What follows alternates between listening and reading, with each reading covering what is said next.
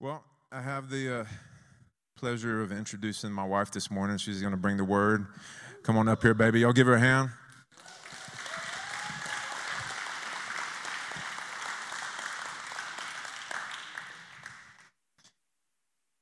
Jessica is so full of wisdom. I learn something new every day, and uh, John does too. John's I always use John as my partner in crime, but uh, I'm just so thankful for Jessica. She is truly a blessing, and um, so glad God chose me to be her husband. And uh, to me, that was a, the Lord was giving me an attaboy for letting me get to marry Jessica. So uh, thank you, Lord. But I'm going to pray for Jessica. Father, thank you for Jessica and the message that she brings with her life and with her heart. Father, I pray just for fresh oil, fresh anointing on her. And Lord, uh, thank you for your word that goes forth, changes our hearts, brings us closer to you. We pray this in Jesus' name. Amen. Thank you. So, we are having so much fun this morning. We got some hand me downs. Who loves hand me downs? Some of y'all aren't little brothers and sisters. Perfect. Thank you. But if you're a little sister, you might have not liked them at one time, but then you were like, oh, my sister dressed cool. I got her clothes. Um, and so we got some hand me downs from Athens Link. We got a podium. So nice. Thank you guys. So many of you contributed to this as um, a part of the Athens Link community. We love you being here so much, you know, but it's so fun to have your touches around our um, our room this morning. So thank you. Uh, Travis didn't mention our love poster. So when you tell somebody about Jesus, if you get their name, you can put their name up here. If you don't get their name, you can just fill in a color. So we um, have challenged all the people at the Awakening to share the love of Jesus, one person. Get out of your box. So while we were worshiping, I was thinking about something. And I was thinking about y'all and how much I love y'all. I love the body of Christ. Like, I love the body. It's been my family for a long time. So, my parents are divorced. I lived about two and a half hours from my dad. So, like, I was just me and my mom, and I came to know the Lord at 13.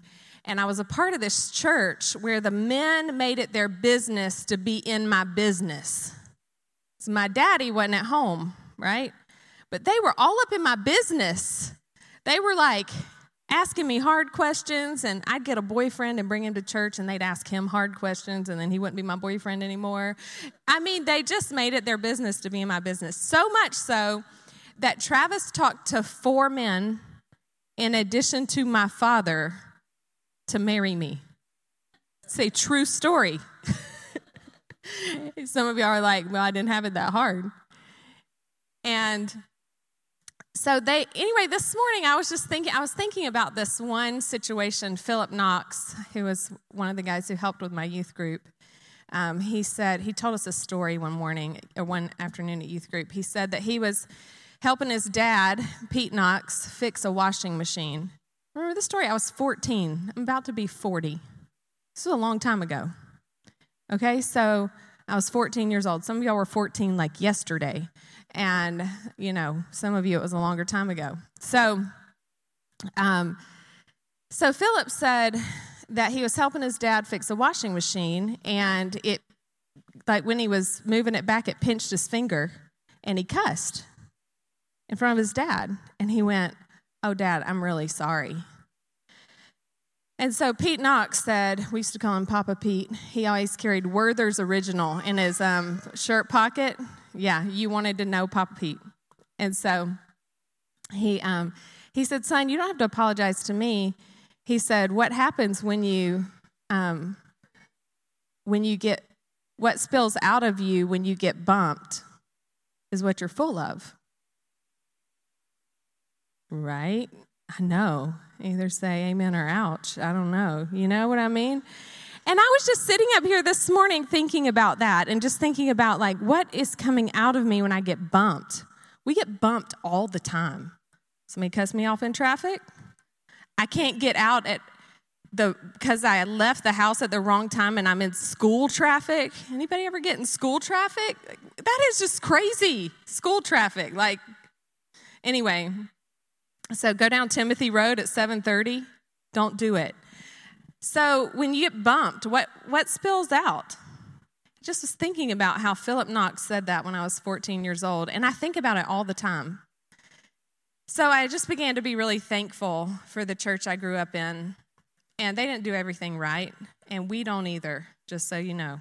Just word of caution. Because we're full of a bunch of humans who are just seeking Jesus and trying to become disciples. And so I just wanted to take a minute for you to do that too, to be thankful for people who told you about Jesus. Maybe they didn't do it perfect, because Philip was telling me about how he cussed in front of his dad. He wasn't telling me about his perfection, right? So he obviously wasn't perfect. Um, Philip also wore Christian t shirts like all the time. He works at Plant Vogtle, and that was like his ministry to wear Christian t shirts. He had some of the corniest Christian t shirts you've ever seen. He wore them with pride. So, anyway, let's just take a second and think of somebody who gave you some wisdom when you were 14 or 24 or 18. Thank you, God, for the Philip Knoxes in our life. Thank you for the Cindy Pollards, for the Kim Browns, people who had courage to tell us the truth. Thank you, God. Bless them today. The people who influence these people in this room, bless them, God. Pour out an extra portion of your joy in their life today. Open doors of provision in their lives. Draw them to you with your loving kindness. Just thank you for the cloud of witnesses that's gone before us, people who paved the way. Yeah. Thank you, God. All right, that was free. It's not a part of my sermon. Thanks for listening. Okay, so we are going to have a sermon this morning. I felt like the Lord gave me a word, and there we are. All right, so we're going to start with Hebrews 12, 1 and 2. And then after Hebrews, we're going to Luke. So if y'all want to, I love to hear the pages of Bibles turn. You know, it's good to have a Bible. If you, this is also free. If you don't use a Bible, try it. If you just use your app on your phone, try using a real Bible at home. I'm just saying, it's like, I know that's kind of like old school, but there's something about it that is really good and builds hunger. And I don't know how many of you have a phone that just has the Bible on it. Raise your hand.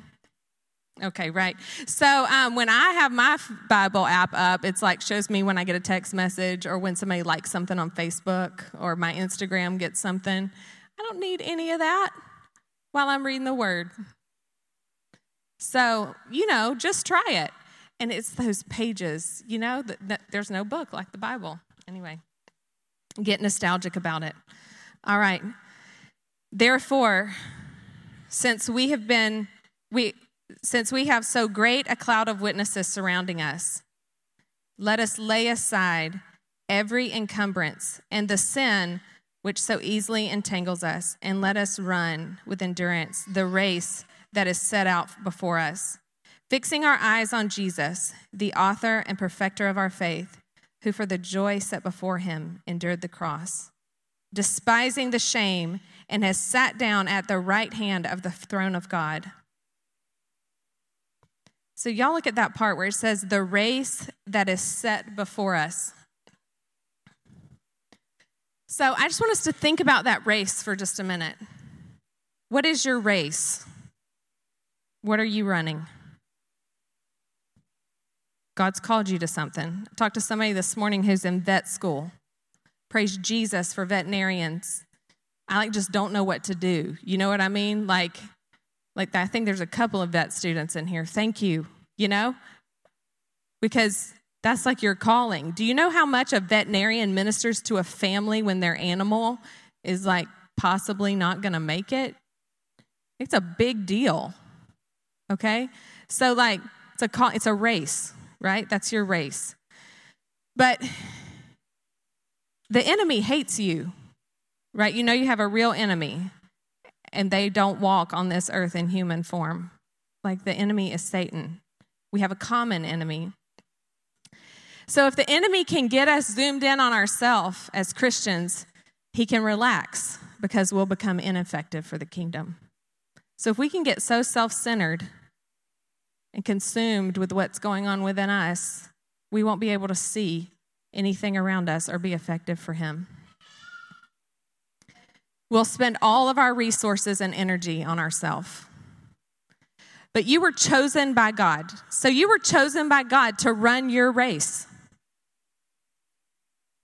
You, not me. I wasn't chosen to run your race, I was chosen to run my race. And so there's a call on you, and you're the only one that can answer that call. You're also the only one that can be aware of the distractions that come to that call. And you're definitely the only one who can withstand the pain of your call.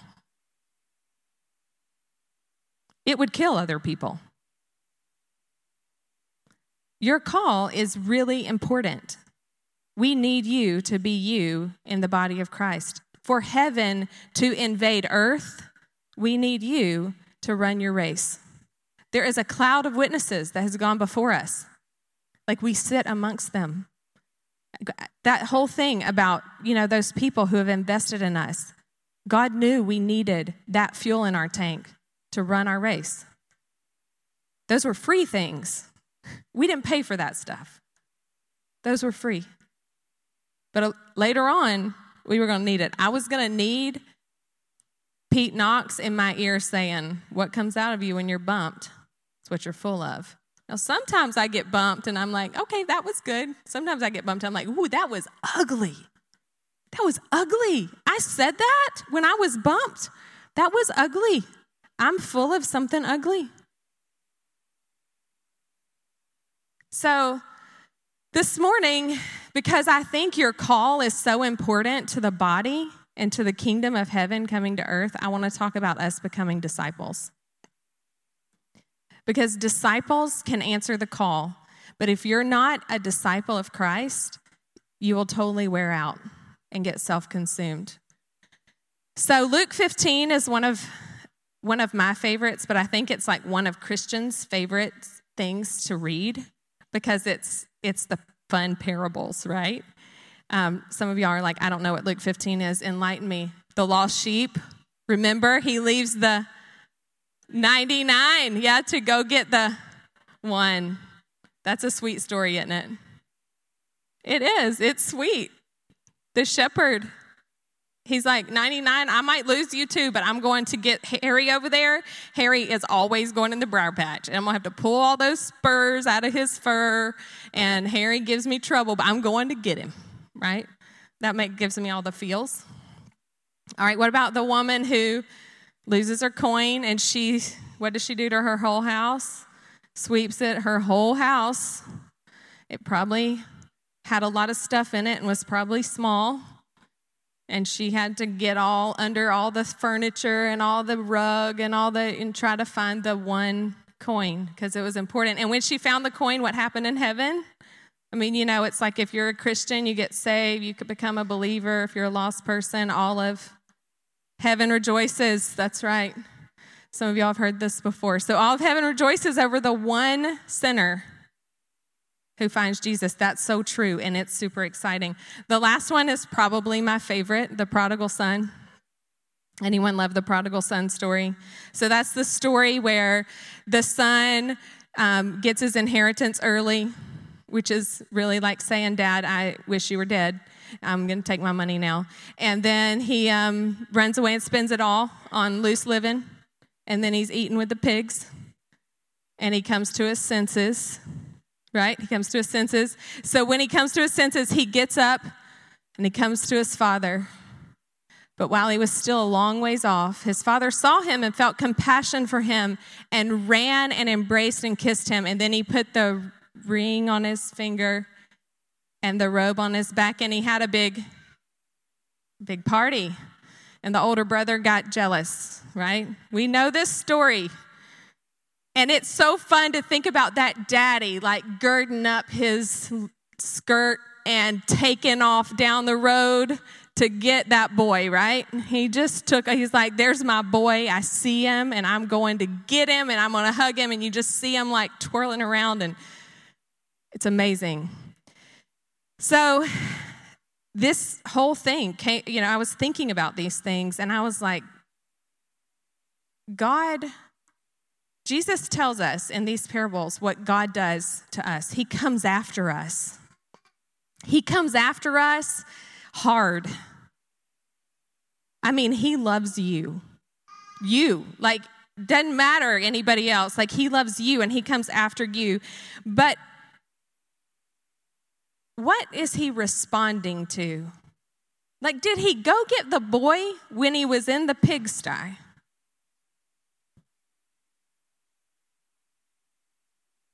Did he, did he go and say, I know you took my money. You're making really bad choices right now. Come home. Please come home. Come home. Come home. Please come home. I want you to come home. This is going to be really bad for you. Come home. Come home. I want you to come home.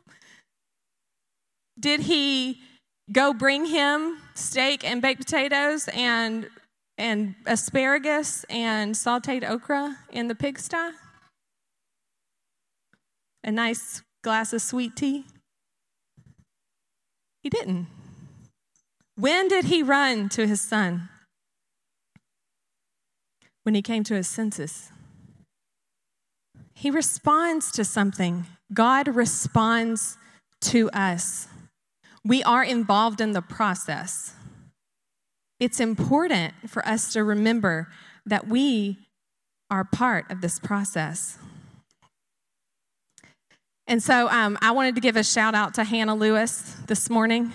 Hannah is graduating from college Saturday.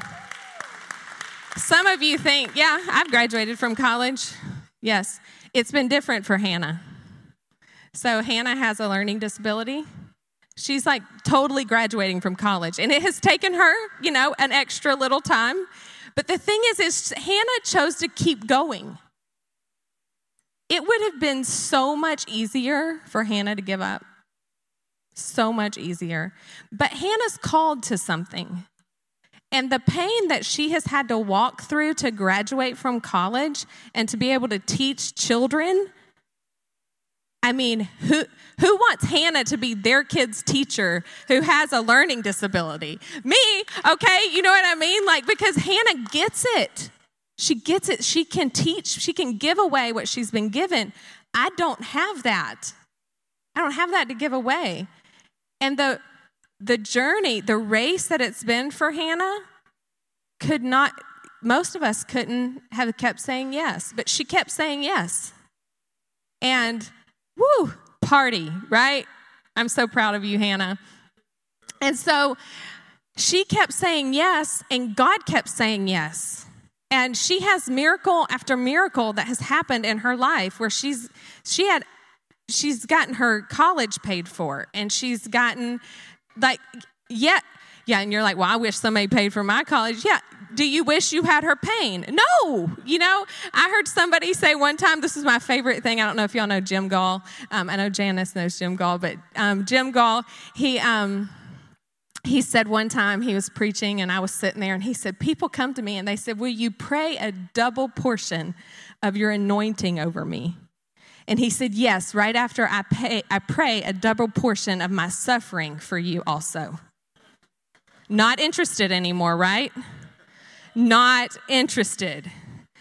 so I'm just saying, right? So it's important for us to know how what God is responding to. So let's look at what he's responding to in Luke 14. So these are a lot of Bible verses in Luke 14. Sue, I'm so glad you're here. I love it when you're here. So Matt's mother, Sue, is here from Ohio, and we just love her. We get to see more of her now that we have Micah. so, um, that's what happens with grandchildren. All right, Luke 14. But when you are invited, go and recline at the last place, so that when the one who has invited you comes, he may say to you, Friend, I want y'all to remember that word, move up higher. Friend, move up higher. It's really powerful. Then you will have honor in the sight of all who are at the table with you. For everyone who exalts himself will be humbled, and he who humbles himself will be exalted. All right, now we're going to skip down to verse 25. Now large crowds were going along with him, and he turned and said to them, If anyone comes to me and does not hate his own father and mother, and wife and children, and brother and sister, yes, even his own life, he cannot be my disciple. Whoever does not carry his own cross and come after me cannot be my disciple. For which one of you, when he wants to build a tower, does not first sit down and calculate the cost to see if it has enough to complete, com, to complete it? Otherwise, when he has laid a foundation and is not able to finish it all, who observes it being a ridicule him, to ridicule him, saying, This man began to build and was not able to finish? Or what king when he sets out to meet another king in battle, will not first sit down and consider whether he is strong enough with 10,000 men to encounter the one coming against him with 20,000. Or else, or else, while the other is still far away, he sends a delegate and asks for terms of peace. So then, none of you can be my disciple who does not give up all his own possessions Therefore, salt is good, but even salt has become tasteless. With what will it be seasoned? Okay, so I talked about when you answer your call, the only way to bear the weight of it is to be a disciple of Christ. And so, chapter 15 gives me all the feels, but chapter 14 tells me how to be a disciple. It tells me how to come home. And it's so easy to get off track. So if I'm walking this way in a straight line and I just barely get off track, how long does it take me to not end up at that door? Not very long. I'm just off a tiny bit, right? And so that, like, I know you guys love God.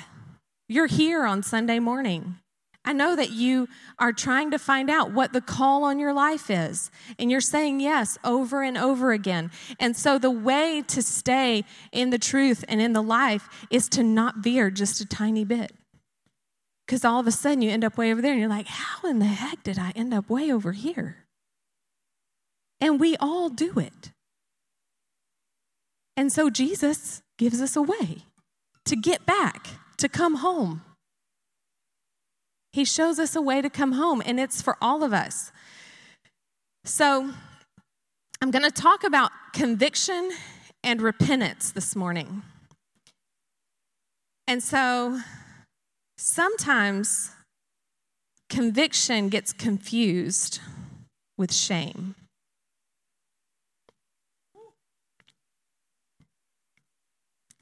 They're not the same. So, I'm going to share a little bit about um,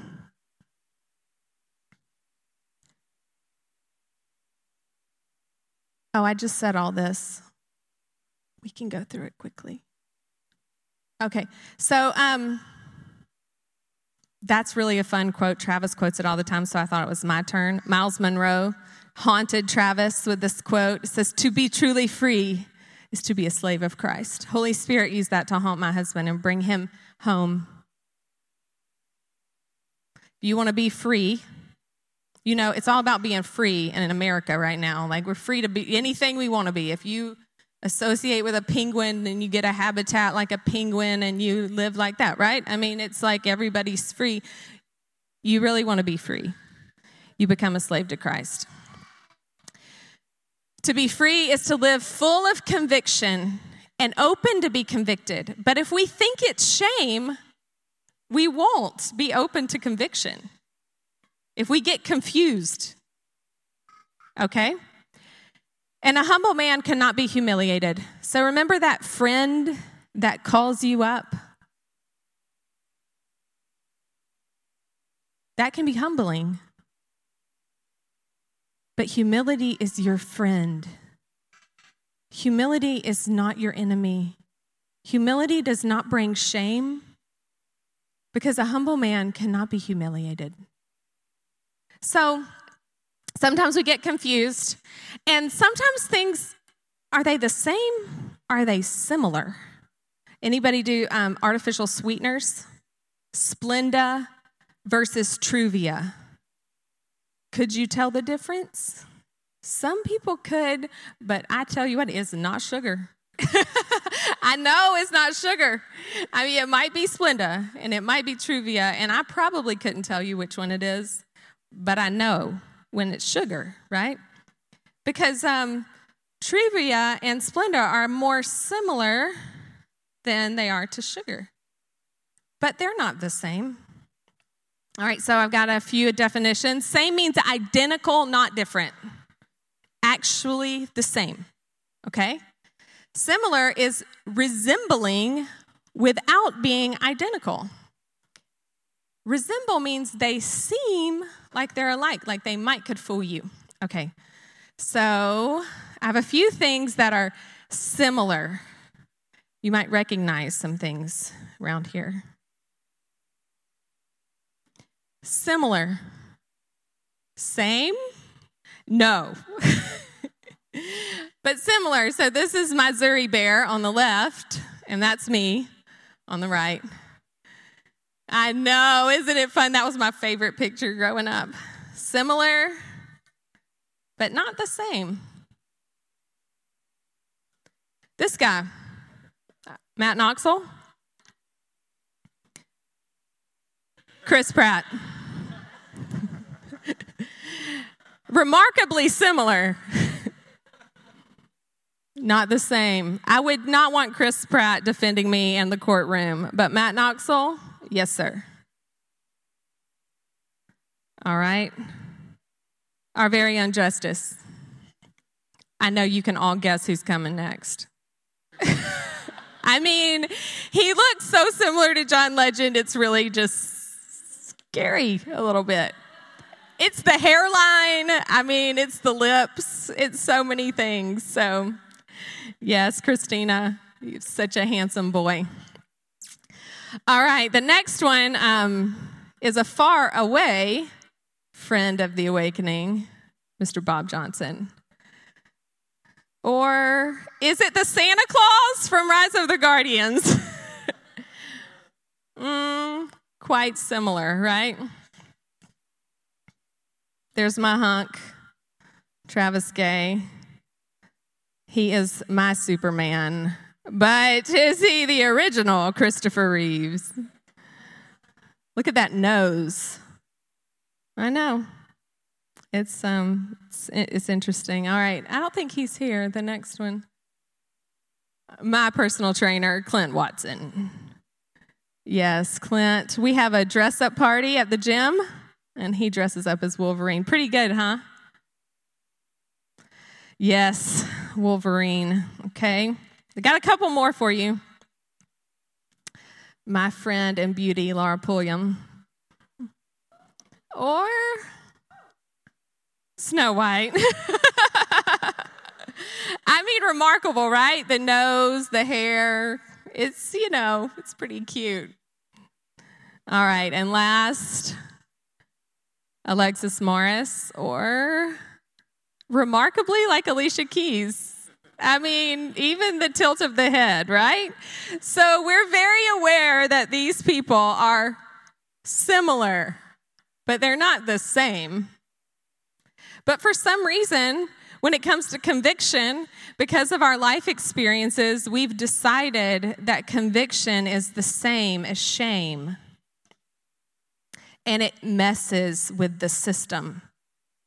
Because there is a very clear system on how to get back home.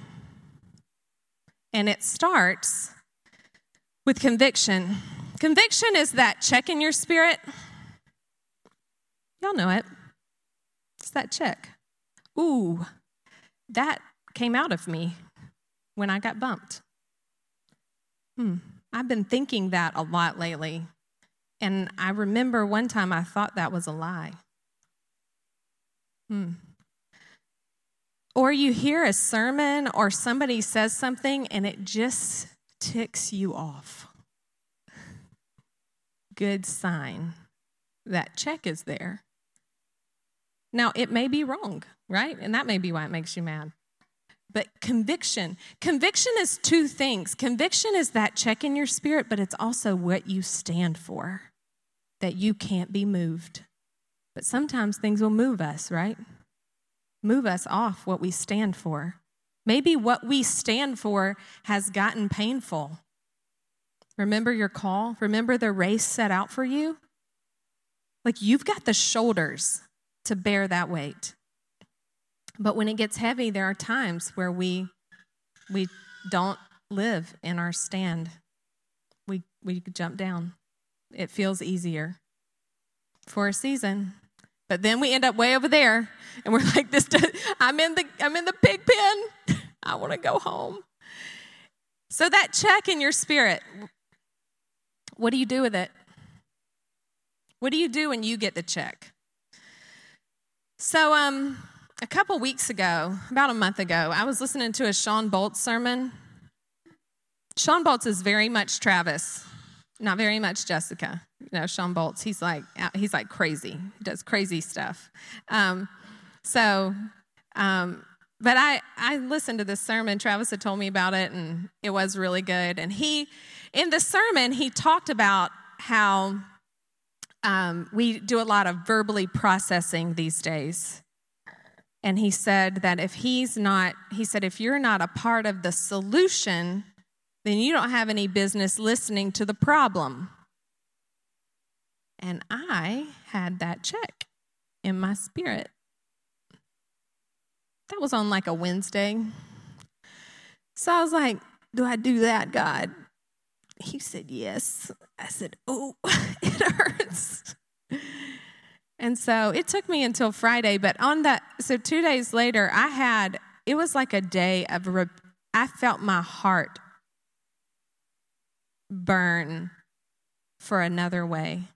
And it's like, I've just been steadily kind of getting, just going a little off. And so what happened, it was really interesting because what happened is I had this, where I had this repentance that happened in my heart where I was like, God, forgive me and wake me up to see when I do that. Wake me up. And so um, something had happened at my work, and it was negative for one party, but positive for another party. Y'all have experienced that, right? And so someone walked in at work and they were celebrating the negativity that had happened to this party. And I felt it. I felt the pain. And I was like, thank you, God. thank you for bringing me home. That's where you are. You don't ever celebrate the negativity of someone's life, ever. But I got in that a little bit. A little bit is too much. But God was really quick to convict me, to bring me home. And He does that for His friends. He does that. He calls us higher. And there's um there was another testimony that I just thought was so beautiful. Someone um came for prayer ministry and said they um, wanted to get rid of negative thinking. And I'm like, wow. And they just repented and it worked. This person gave a testimony of how they've their life's been full of joy. Now, I'm not saying even with me in my listening to problems that I'm not part of the solution, that I've been perfect. Because, like, that's it. We keep getting up, right? Don't ever stop starting. you keep getting up. So I'm not saying that we are now perfect once we repent, but just think about the negative thinking thing. That's not about anyone else, it's about you and the Father and the kingdom of heaven invading earth, right? Will it affect those around you? Yes. So many times we think repentance happens only in relationship.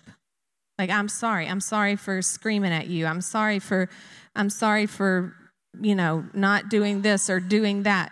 No, I'm talking about a repentance about coming home. So we have some options for responses. So we can repent, choose discipleship. We could ignore the check. We ignore the check long enough,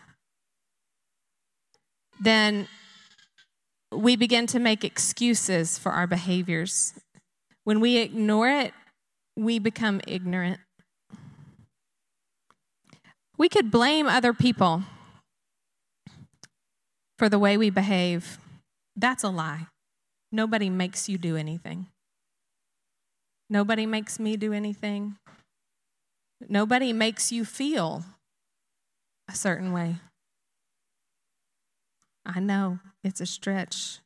Get there. Shame. You can see yourself as the problem, and that needs healing. And that's where I, I feel like God wants to come this morning.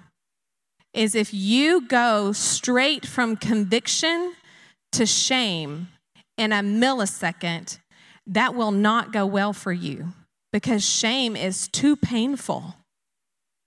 Conviction's sweet. It's like humility. It's like honey. Conviction is sweet. It's the kindness of God that leads us to repentance. So if you become defensive and try to self protect when you get that check, you know, those are the ones that make you mad when you hear the sermon and you're like, well, like Danny Silk does this sermon, and um, it's about the um, fivefold ministry. And he kind of pokes a little fun at the fivefold ministry. And he says, Pastors are the ones that are like, um, don't, don't, don't hurt my people. Like how are you doing? And and how's your brother? And how's your cousin? And and i'm like why is he being so mean about pastors? That's just i liked danny silk until now okay so like i'm getting defensive right so i'm like god what is that about or travis helps me be like god what is that about and it's a red flag, right? I'm being defensive. So then I'm like, well, maybe I've been hurt a little bit in that area and I need some healing. Right? That's conviction. But if I ignore it, or I'm like, well, now I'm a bad person, I'm a bad pastor, I'm, a, I'm the problem, then it'll take me out. Because what is that all about? It's all about me. Because remember, if the enemy can get me so self focused, then he can rest.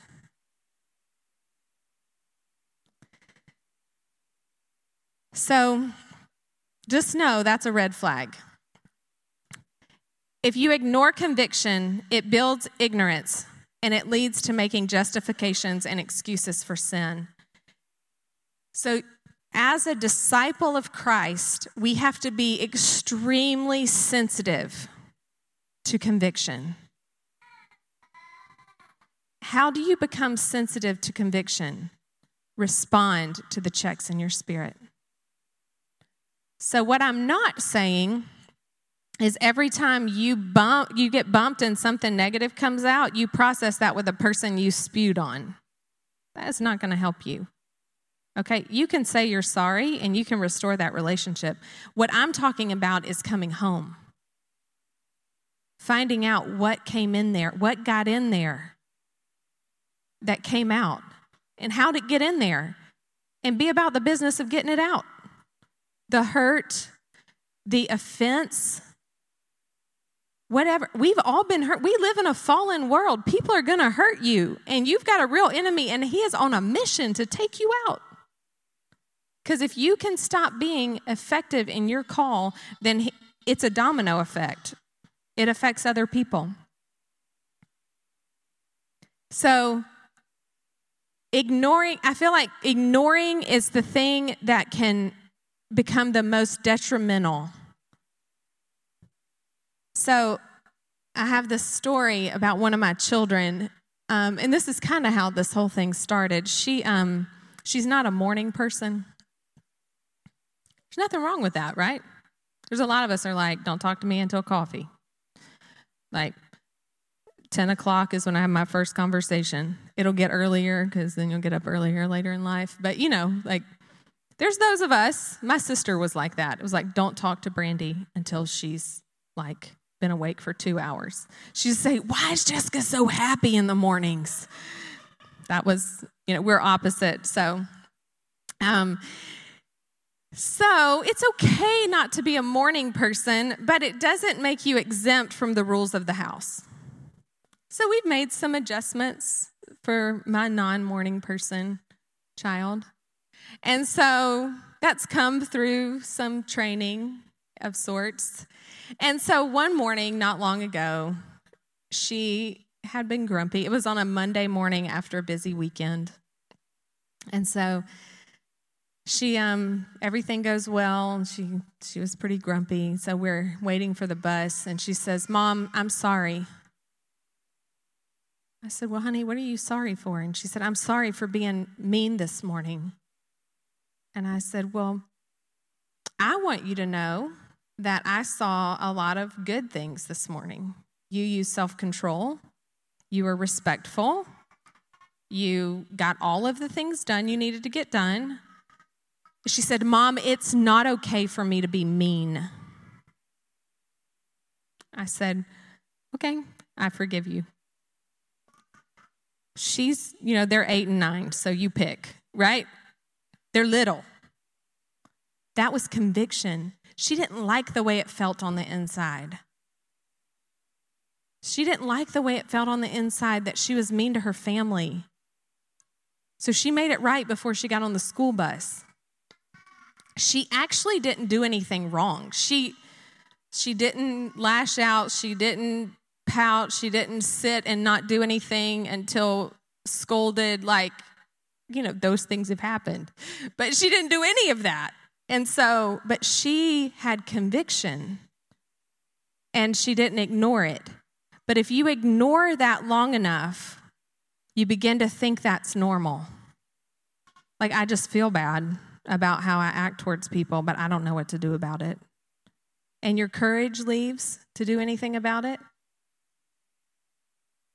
And it will destroy you by destroying your relationships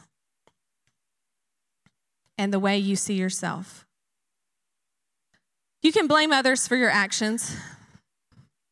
It's, that's, a, that's a good one. It doesn't work, it's heavy. Blaming everybody like the world had a meeting and decided to gang up on you didn't happen. So, blaming others for your actions won't help you at all. My favorite story, I've told this before, is whenever I went to prayer ministry one time with Miss Susan Litchford, and I was sitting with Miss Susan, and I was telling her all about my this person in my life who had hurt me, who's being mean to me. And I just talked for like 20 minutes. Miss Susan's so sweet. She said, Well, Jessica, we know all about Sarah, don't we? And I said, Yes. She said, Well, Sarah's not here. I said, I guess that means we're not going to talk about Sarah anymore. No, we're not. We're not going to talk about Sarah. We're going to talk about me and what's going on in my heart, right? Because it's so easy to see what's going on. It's so easy to see the log. I mean, the speck. Easy to see the speck in your brother's eye, but it's hard to see the log, like that's just plowing into everybody that you come see, you know, the log flying out of your eye. You ever thought about that? You're like, boom, boom. anyway, um, so just hitting people. So, shame is when you come into agreement with the lie that you are the problem. You are not the problem. You are created in the image of God. And he, at this second that you repent, that you respond to your conviction, the second you respond to your conviction, he runs to you. Chapter 15 is real. He heaven rejoices when one comes home. He leaves the 99 for the one. He will run down the road and put the ring and the robe on you, but he's responding to something. So, a little bit on how to repent. You're like, I know how to repent. Well, some of us can need a refresher, just a little refresher. Remember, things can be can be similar. So, let's just talk about it for a little bit. Um, repentance begins with conviction, and conviction comes from the Holy Spirit, and it leads us to the cross. We find mercy and grace at the cross of Jesus. And then we find the pursuit of Father God. In John 16 says, But I tell you the truth, it is to your advantage. Like he's talking to each one of us. Jesus says, It's to your advantage that I go away. For I do not go away, if I do not go away, the helper, he came to help you. The helper will not come to you, but if I go, I will send him to you. And when he comes, he will convict the world concerning sin, righteousness, and judgment. So he'll convict you of your pride, he'll convict you of your arrogance, he'll convict you of your sin. Sin's the things that aren't good for you.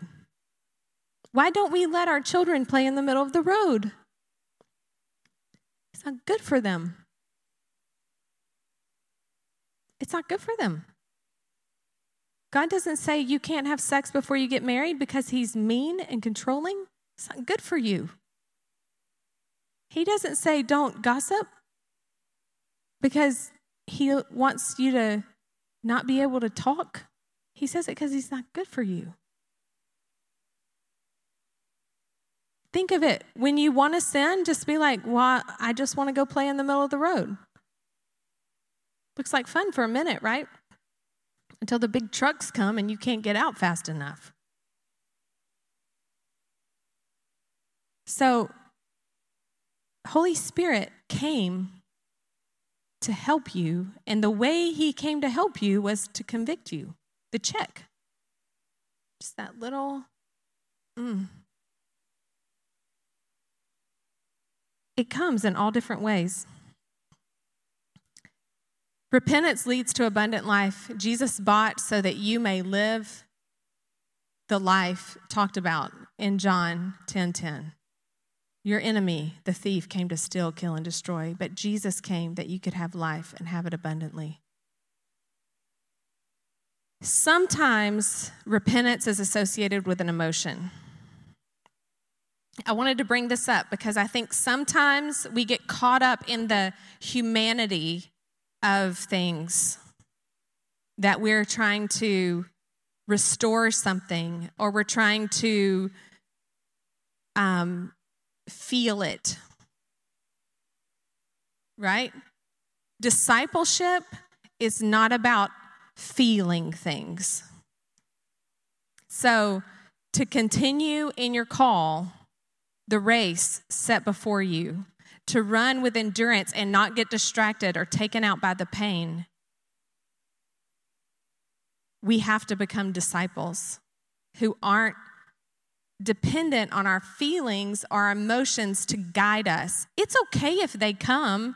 I was pretty weepy that Friday after I felt like I had gotten a spanking from God whenever He convicted me.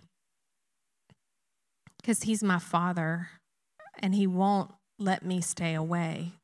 He'll convict me. He'll give me that check in my spirit. It's kindness. So I, I was a little weepy that day, and that was, it was a cleansing for me to have some tears associated with my repentance, but they don't have to be there. You don't have to tell everybody about your repentance. You can tell people as a testimony.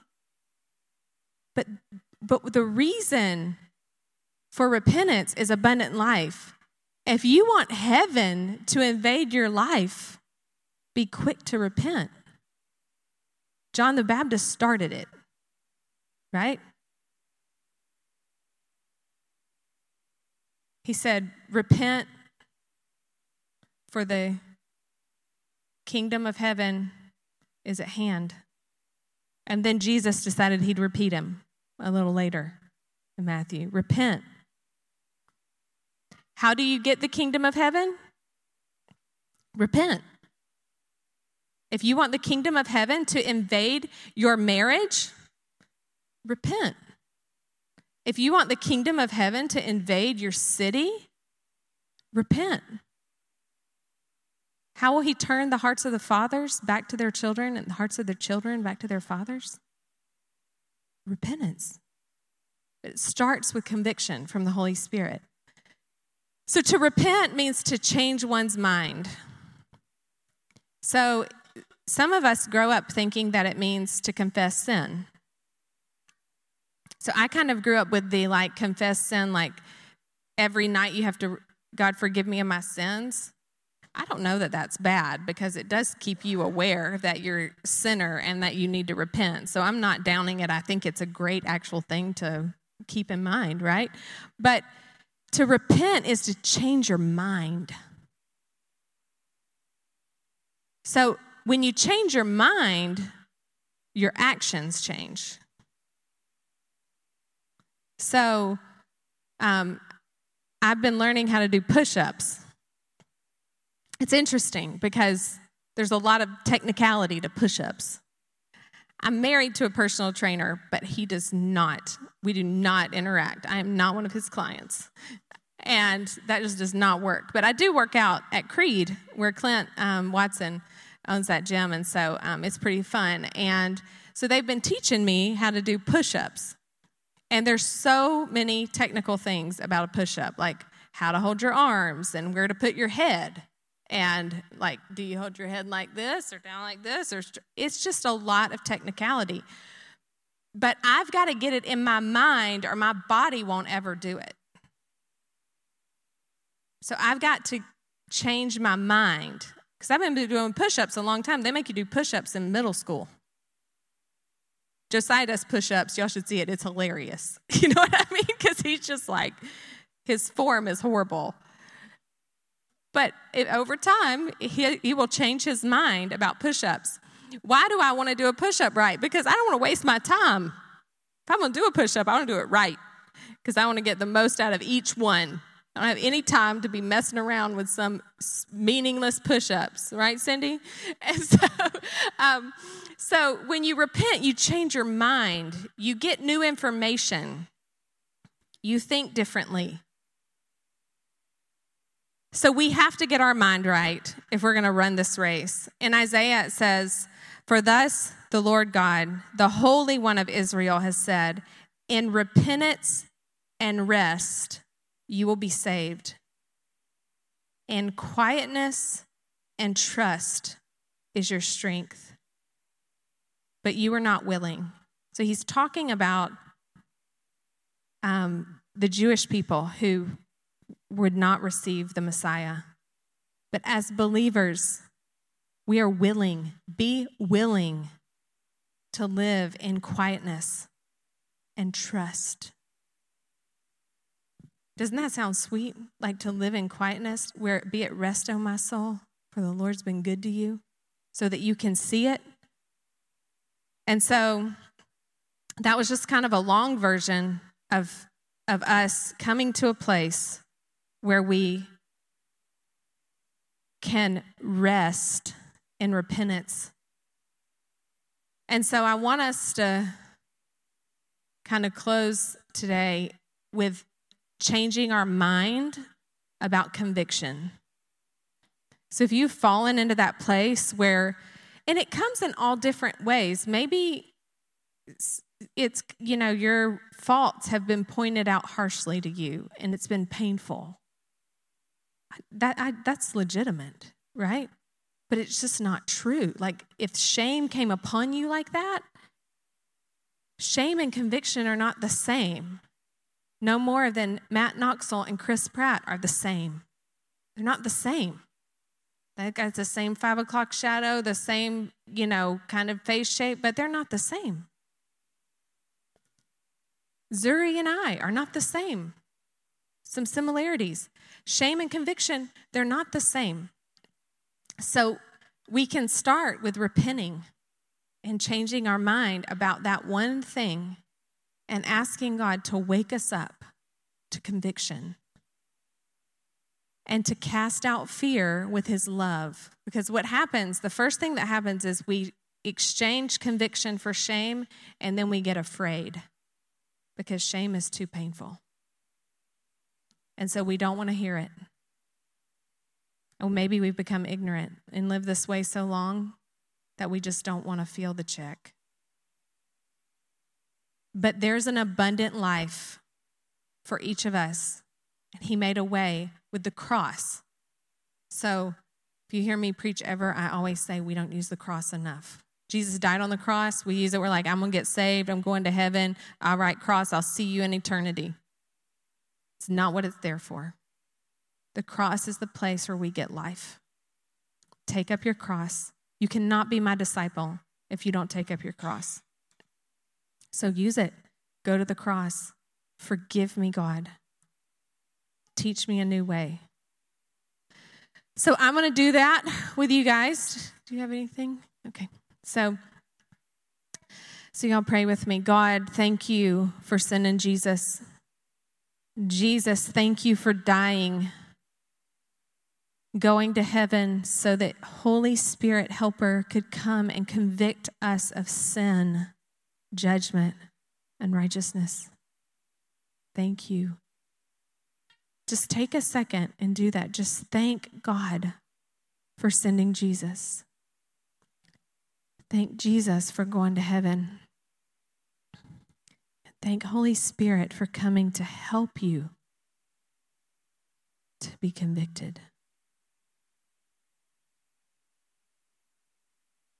So if you identify with that whole um, exchanging conviction for shame, if you want to stand up or make some kind of make your body move with that that idea, we're gonna we're gonna go through some. We're gonna just repent and get a new mind. So if you want a new mind, if you want to be able to hear conviction as what it really is, Pray this with me. God, through my pain, I have exchanged conviction for shame. And I have begun to believe a lie that I am the problem. I ask you to forgive me. I make a choice today to lay down that lie Conviction is from heaven, and I receive it. I lay my shame down on the cross. There is no condemnation because I am in you, Jesus. Wake me up and make me aware of the checks in my spirit brought on by the Holy Spirit. And give me courage to respond in repentance. I am yours, God. Have your way. Thank you, God, that you set us free and give us the opportunity to be a slave to Christ to sit in the safe place.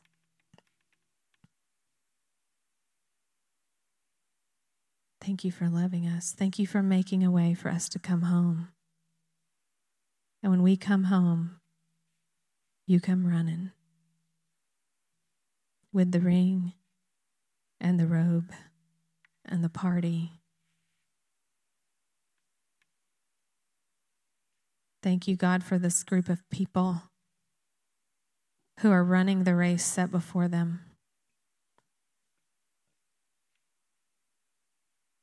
who are running well, who are enduring the pain, who are winning. Thank you, God, for allowing us to run together, to experience each other's victories, to hold each other's arms up. Draw us together in your loving kindness. Amen. Our ministry team is going to be over here on this side. Um, we're going to have a worship song. If you guys will stand up. If anyone wants to receive ministry, the team will be over there. And if um, we'll have one more song and then we'll dismiss.